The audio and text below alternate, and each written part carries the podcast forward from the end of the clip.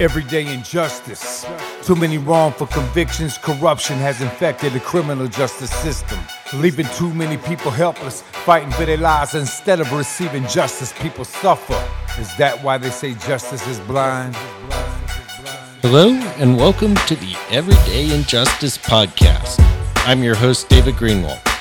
For the past 10 years, we have operated Vanguard court watches in California, including San Francisco, Sacramento, and Yolo counties. Our goal?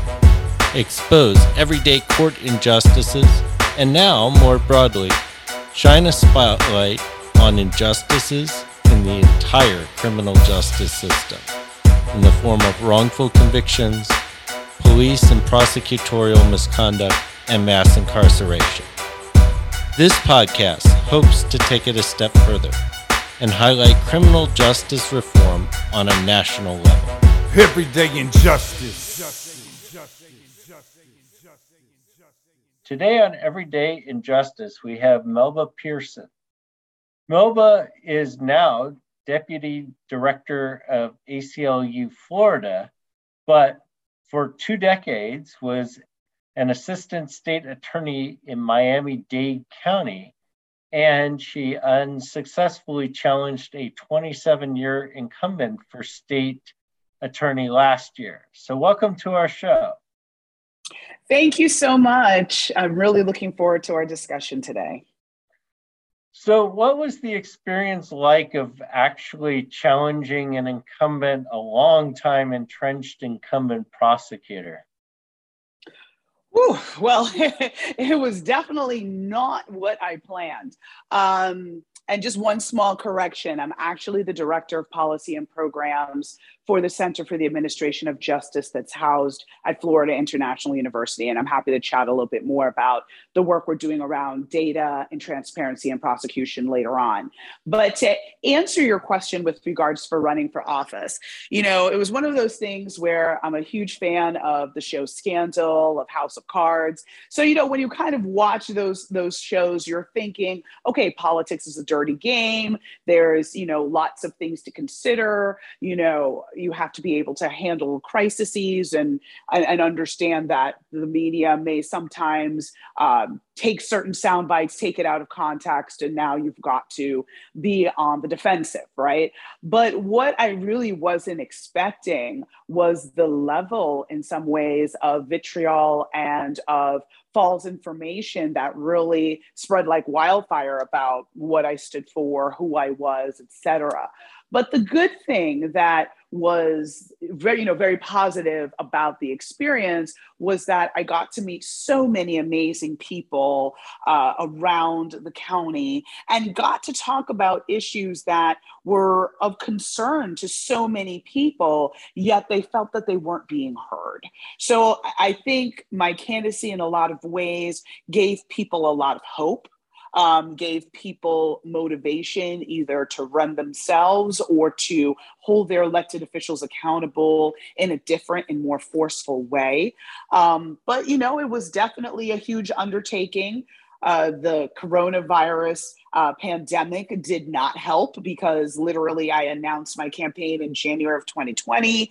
Uh, and by March, we were locking things down and couldn't do the grassroots campaigning that I wanted to do, knocking door to door and really engaging with the voters on a personal level. So I had to pivot to use social media, which in some ways was good. It kind of both even the playing field for both of us since she had a war chest of like a million dollars and you know, I'm the scrappy newcomer, daughter of immigrants. you know, there was no war chest for me. It was, you know, begging for every dollar to, to make things happen.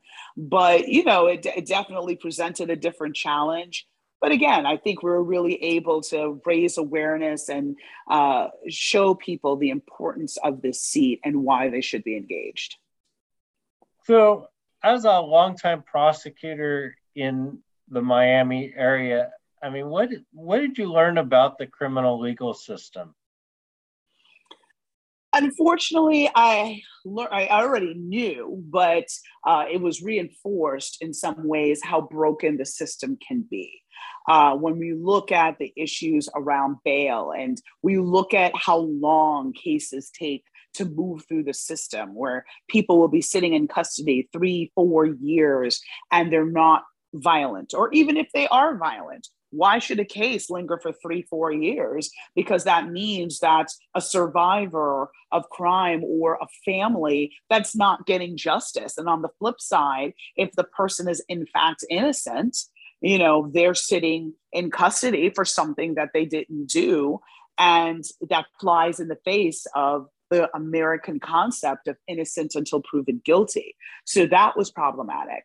Um, I saw firsthand the problems with regards to you know certain elements within law enforcement and how you have for instance uh, in the city of miami you have basically an avowed racist who ended up running the fraternal order of police the one of the police unions down here and you know, the city of Miami had paid out almost a million dollars in settlements for all of his excessive use um, uh, incidents where he was literally breaking people's bones, all black and brown people, yet he still has a job, was never prosecuted, right? You look at some other elected officials who uh, did all sorts of inappropriate, illegal, and unethical things, and they've never had to answer for any of their actions, and up into and including last night's election results, where you have someone who was, you know, who was extremely sexist, who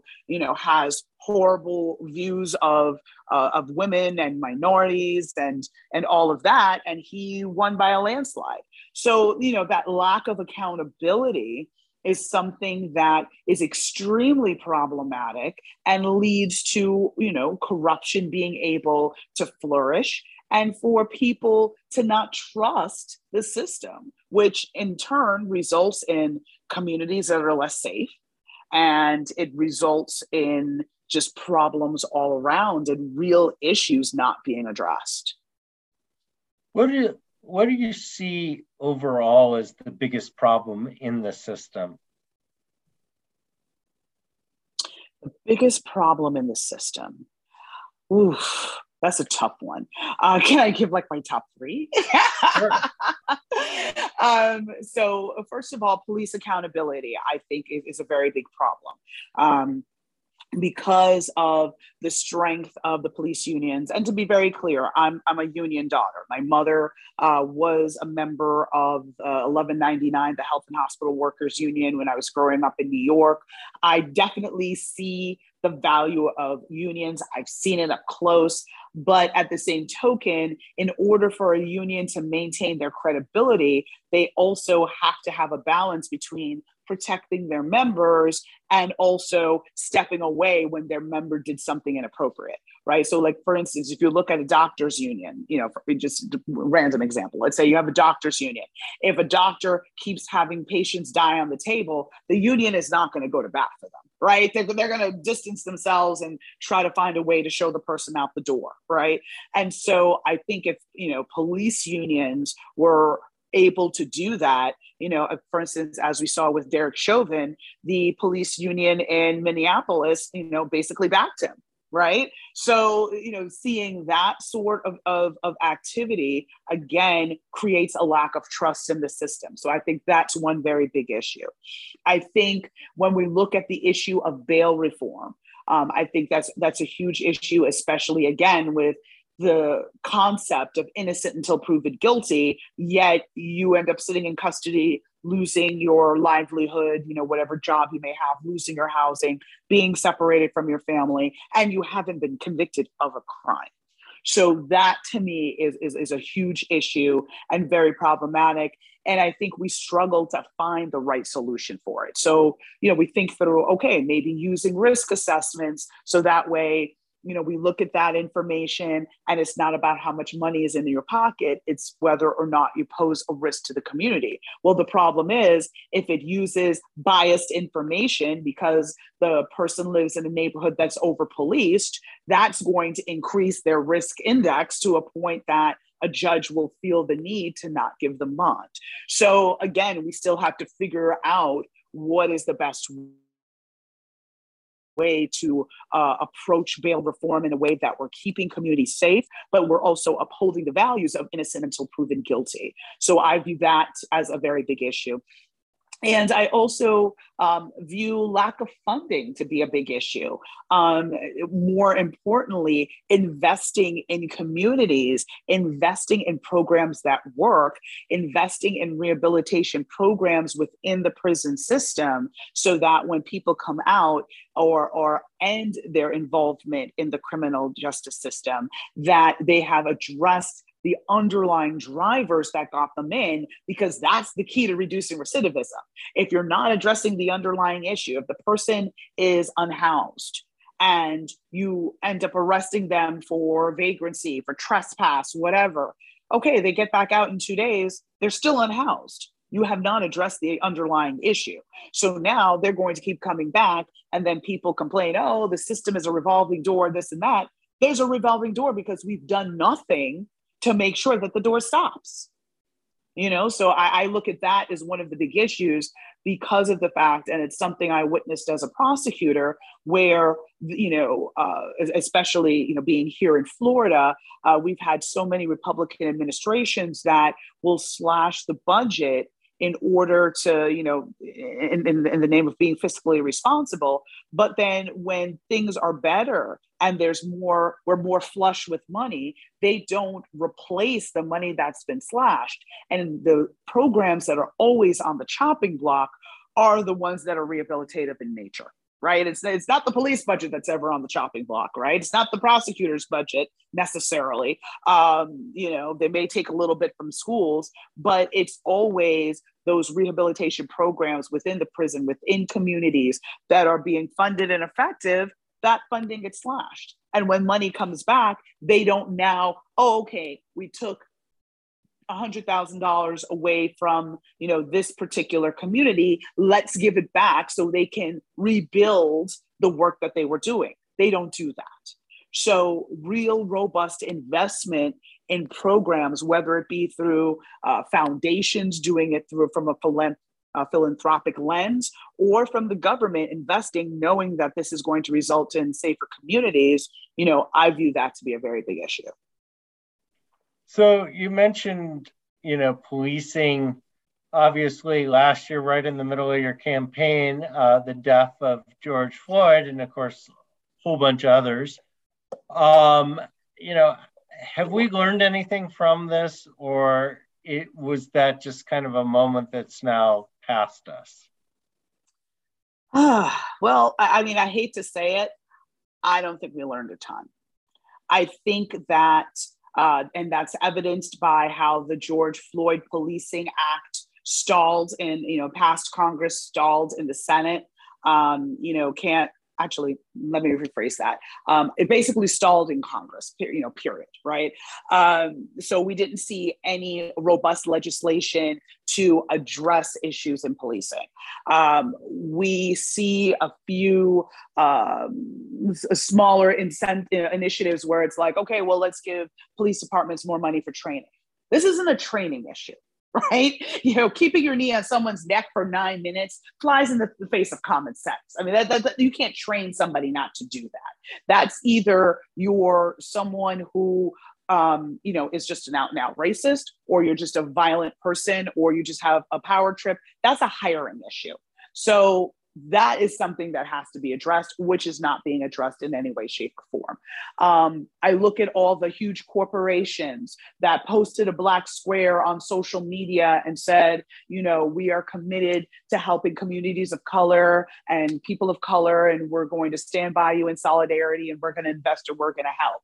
I believe it was the Washington Post that recently did a report that you know that clearly indicated that many of these corporations have not lived up to their promises and didn't donate any money or then donated a minuscule amount of money to different um, you know uh, black and brown and minority led organizations that are doing social justice work so, you know, I think it was a moment in time. I think it did raise some awareness. It did validate the lived experiences of so many. But to say that sustained change is going to come from it, I, I, unfortunately, I hate to say it. At this point, I don't see it.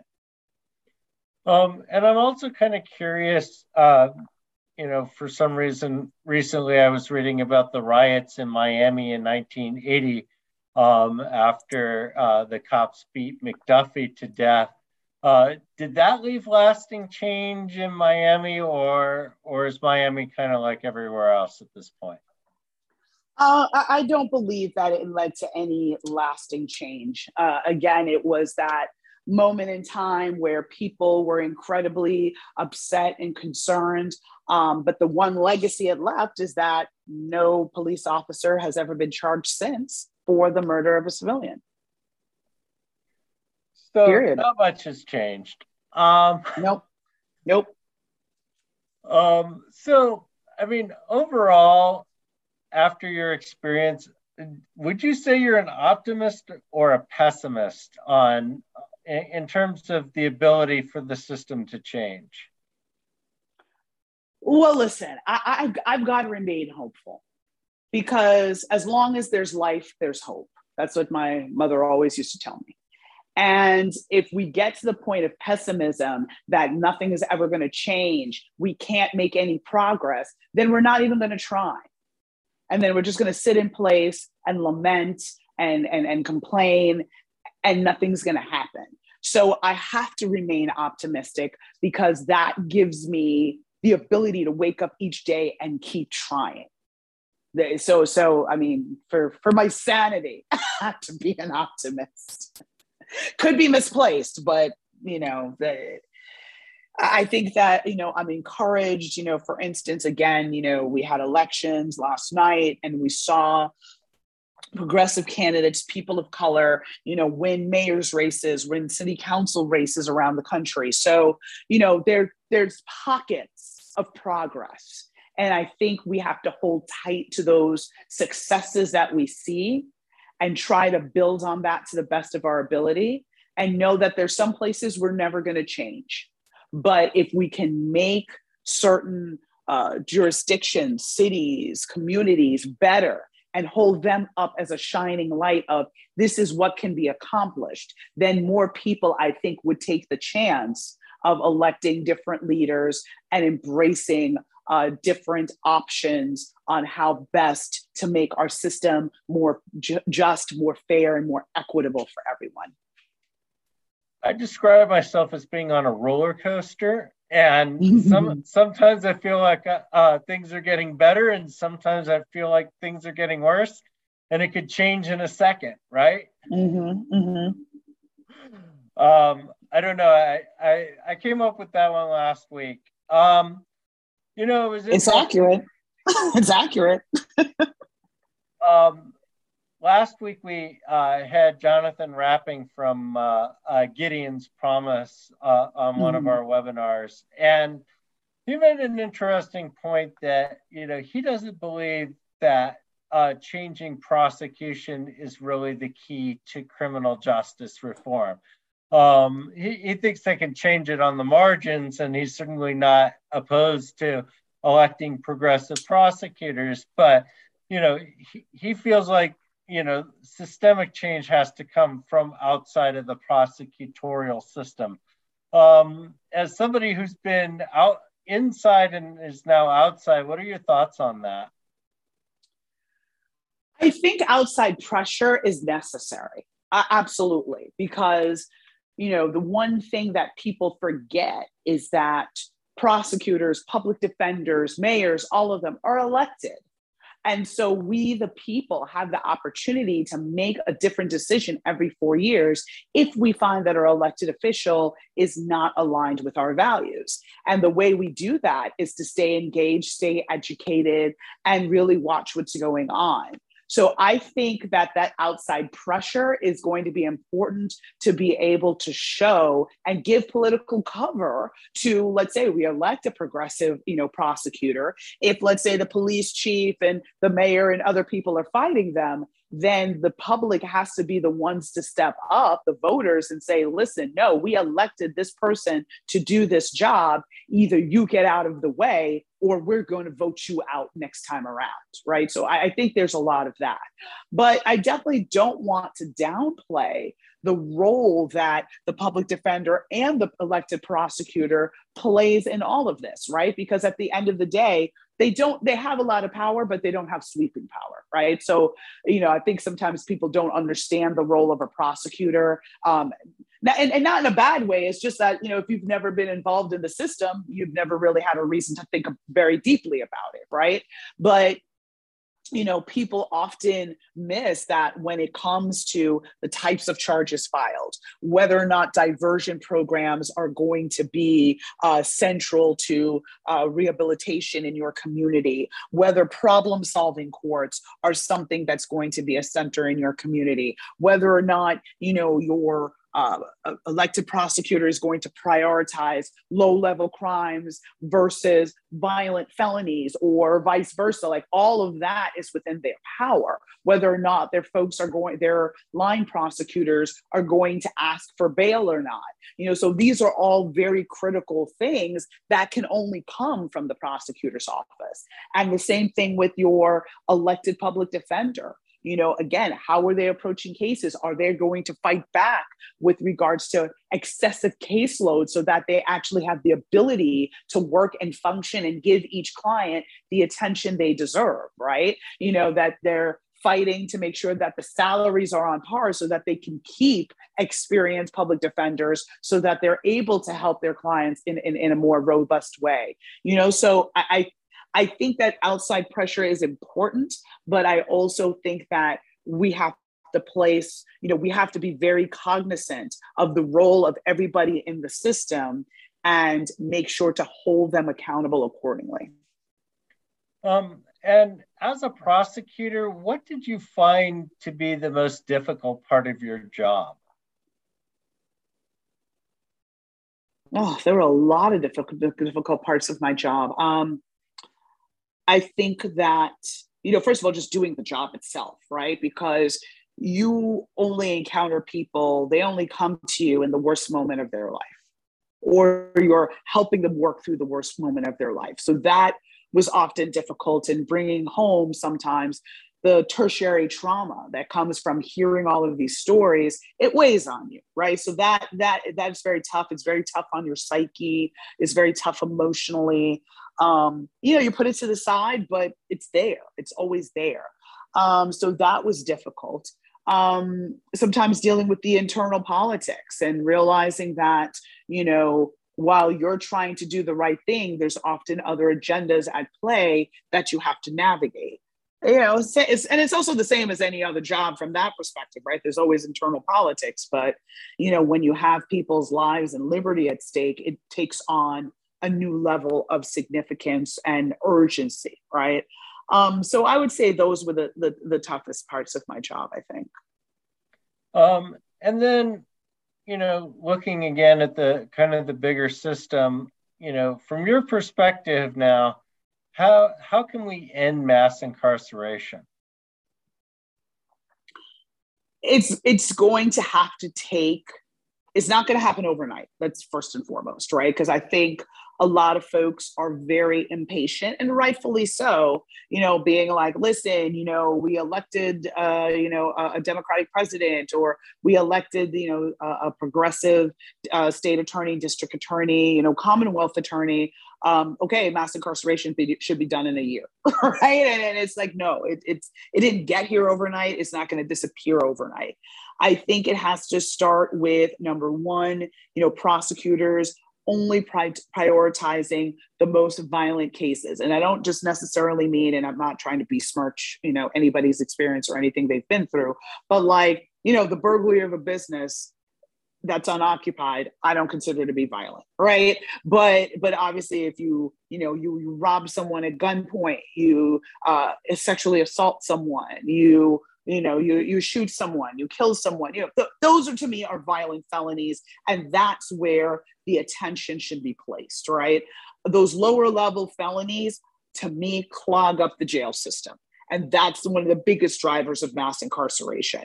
Um, secondly i think that it's not just only within the prosecutors and defense attorneys and all of that you have to address some of the other societal factors, right? Because we have to do things like make sure people have jobs, make sure people are having uh, a solid education, that kids aren't getting bullied in school, that kids aren't, you know, um, because they end up having a fight or something like that. Next thing you know, the police come and they're on the school to prison pipeline, right? So we have to make sure that our educational system is not failing our kids. We have to make sure that people have the ability to make a living. We have to make sure that there's at least a $15 minimum wage, if not more, that people are being paid a livable wage so that you know they're they're not doing and committing crimes out of desperation to feed themselves and their families you know um, so all of that has to happen um, and then we have to make sure we're investing in mental health and making sure that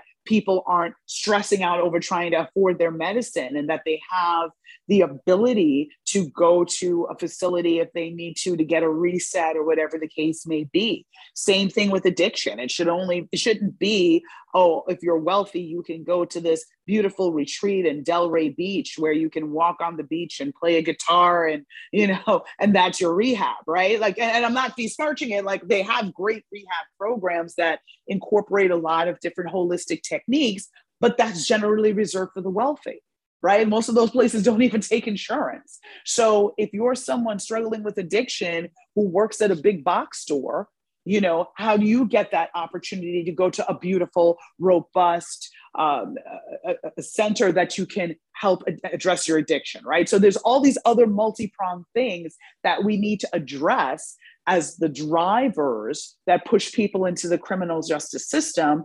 And then once we address that, I think we'll all, and then also at the same time address the types of crimes that cause someone to go to prison, as in not focusing on your grand thefts, your petty thefts, your misdemeanors, your lower level felonies, but focusing on those that commit the most violent offenses, then we're going to see, I think, a dramatic decrease in the people that are in the system. And as we continue to help work with people that have suffered trauma, right? Because the one thing I always like to say is the defendant of today is the victim survivor of tomorrow. And the victim survivor of today could be the defendant of tomorrow.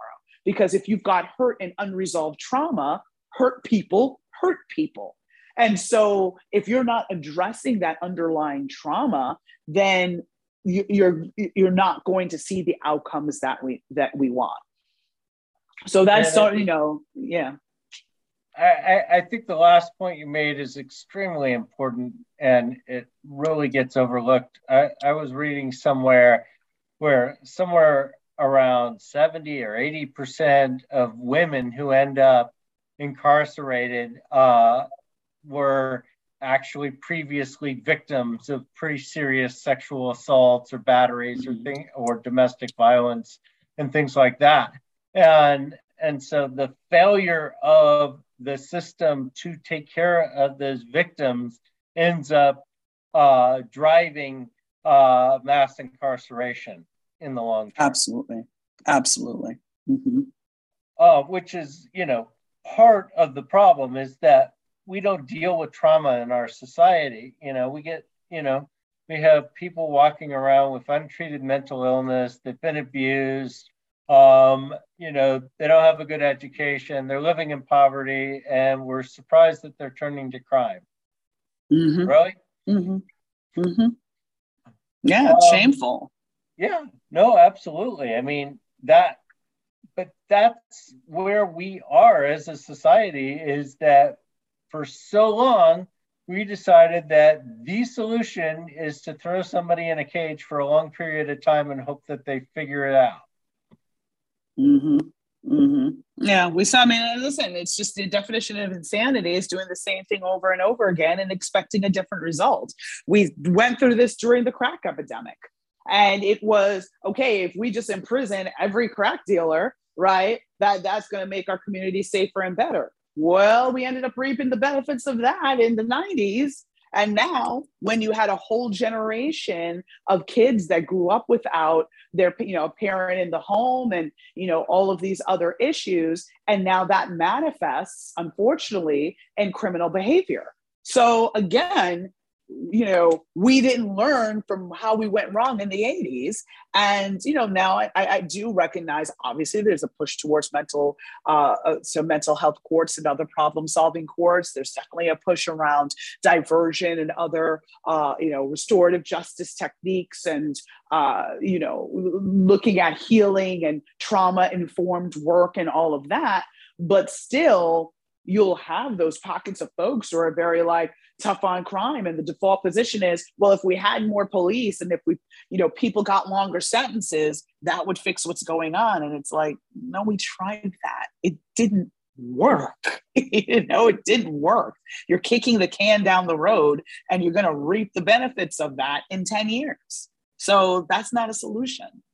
The da where i live in california um, recently uh, proposed the idea of uh, charging someone who has dealt uh, opioids, uh, probably fentanyl, to someone and they die uh, mm-hmm. with murder, um, which of course we've been trying for like, I don't know, 20 or 30 years now.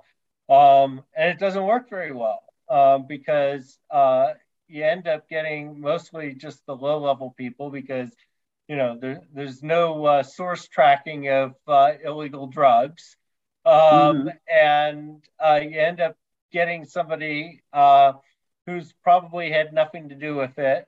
Um, and also you know it, it just it, it's dealing with the problem on the wrong end as you said. You know if you get rid of all the dealers and you have a whole bunch of addicts and people that uh, are, are, addicted to uh, a substance. There, there's a demand out there. Somebody's going to fill it. Exactly. I mean, it's simple economics. It's supply and demand. As long as there's always a demand, someone will step up to supply. So that's why the, the key is to address the addiction and make sure that people can walk away and become clean and sober. And then that way, you know, those who deal drugs are like, oh, well, this isn't profitable. I got to find something else to do. Right. And, and, and that kind of, you know, helps address the issue. And, you know, when it comes to charging people with homicide for an overdose, again, not not helpful because what happens? Somebody overdoses and they're like, you witness it, and you're like, well, I don't want to be charged with murder. So you run away and you leave the person to die as opposed to if that charge was not in place a person might be a little bit more motivated to call 911 or you know to, to you know to call uh, medical personnel to be able to get that person the help they need so that they can survive. So it, it's just very misguided all around very misguided. Um, so i do want to uh, pivot here since we're uh, running out of time but um, do you want to tell us about what you're doing in your current position? Yeah, absolutely. So I am the co manager of a project called the Prosecutorial Performance Indicators. And what we do is that we work with uh, a number of prosecutors' offices across the country, nearly 20 at this point, and we take a look at their case management system and we uh, work with them to identify how healthy the office is. And we do it in a way that is transparent to the public. So, what we have is 55 different indicators that we use to measure the health of the office. For so long, it's always been about, well, how many convictions did you get? How big is your caseload? Okay, and that's it in assessing the health of the prosecutor's office. Here, we look at things like how long does it take a line prosecutor to reach out to a survivor of crime? Is that something that happens immediately, or are we talking months later? How long does it take a case to move through the system? The American Bar Association recommends that it should only be 120 days. I mean, I can tell you from my work as a prosecutor, I never had a felony case dispose of itself in 120 days, right? so, I mean, it's more like years, you know, almost feels like 120 years, not days. But you know, we look at that. We look at how diverse your leadership team is, as well as the line prosecutors. We look at uh, racial disparities and whether or not people in different zip codes uh, are receiving different outcomes, whether it be pleas or sentences after trial. Uh, we look at, you know, prosecutorial ethics and conviction integrity and all of these different aspects. So we use the prosecutor's office's own data to basically measure what's going on in the office. We then release it publicly on a dashboard that the office maintains so that at any point in time, the residents of that jurisdiction can click on their elected prosecutor's website and see current data with regards to all of the different things that they cho- have chosen to measure. And also, we're engaging the community in these discussions so they can share what things they want to see measure, what questions that they have, what lived experiences that need to be quantified through data because maybe there's an underlying situation where police are excessively stopping people in one area resulting in overcriminalization. You know people may say that but then it turns into well what did you do? And aren't you the problem etc but when you have that data when it's there for you in black and white it is so much harder to dismiss what people say. And then, as a result of having that data, we can then help shape policies that can change and address those issues, right? And then it can also use that as a foundation, whether to go to your state capital to fight for more funding uh, or to join other activists and advocacy groups around a particular change that's needed because the data clearly shows that there's a problem in a particular aspect. So, I mean, it's pretty cool. I'm really enjoying it and you know it, it's just beautiful to be able to try and have an impact in what prosecution looks like around the country and really push for offices to take a data driven approach, not like, oh, my gut says this or whatever, but a data driven approach in forming policy, as well as making sure that the community is empowered to see that data, know it, and be able to use it to advocate for the changes they want to see in their community.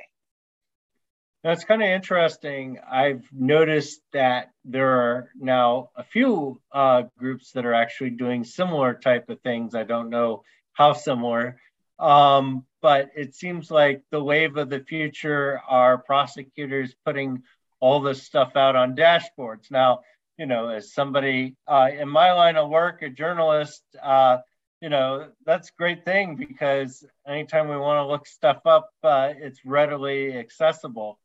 Um, but I, you know, I don't know. I, I guess I'm uh, a bit uh, skeptical, but I mean, what are your thoughts in terms of actually converting uh, the transparency into an agent of change? I, well, listen, I, it's all a matter of what your intentions are right? Now there's some folks who may put it up there just as a you know they select matrix not with within our our work. But like there may, may be and i'm not trying to besmirch any other organization that's doing the same work. You know everybody has their place. The work is needed. We have like 2300 uh, prosecutors offices across the country. So there's plenty of work for everybody. So it's not a matter of that. But I think that sometimes some elected prosecutors may pick some very softball metrics that put that show them in a good light, right? And the real transparency is when you're showing the good, the bad, the ugly. And you take on the ugly and so you say, listen, we've fallen down on the job over here. Let me talk to you about what I'm thinking to be able to address this issue. Let me sit down with stakeholders and community leaders to kind of workshop what could be a good way to address this particular issue. So, you know, transparency is only as good as how intentional you are about it and how and, and, what your mindset is. If it's just about, I want to pat myself on the back, that's not true transparency.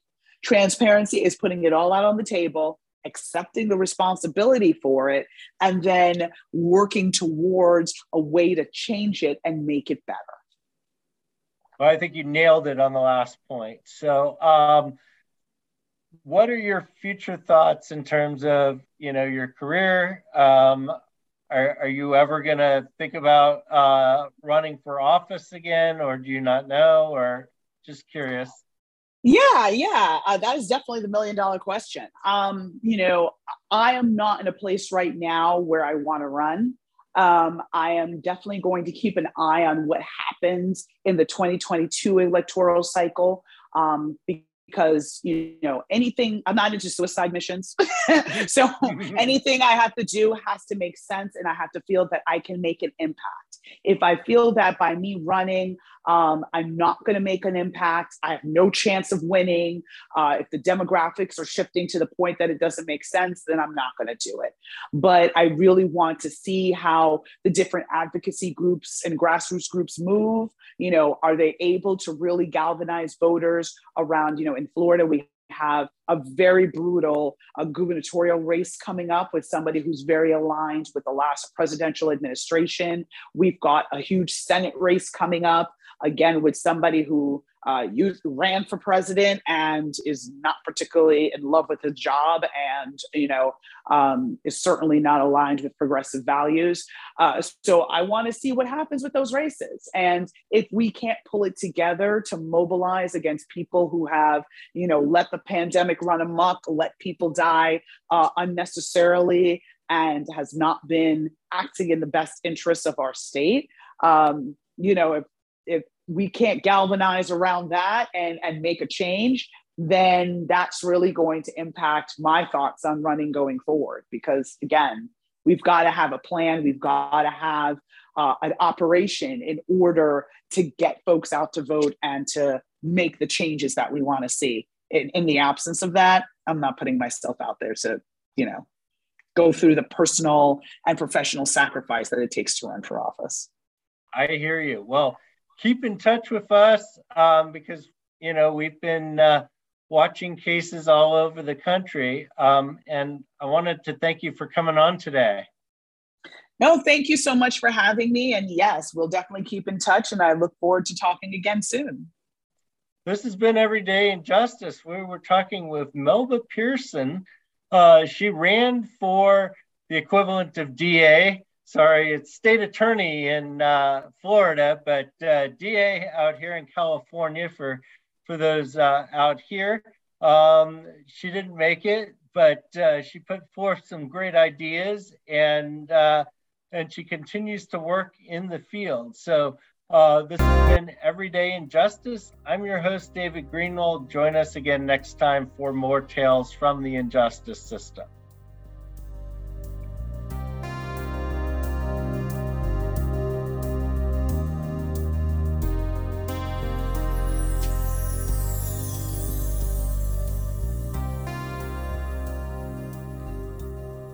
Thank you to George Powell and Norman Mousequake Barrett for the use of our opening Everyday Injustice. You can see more of George's music at www.justiceforgeorgepowell.com. That's justice for George Powell, all one word, com.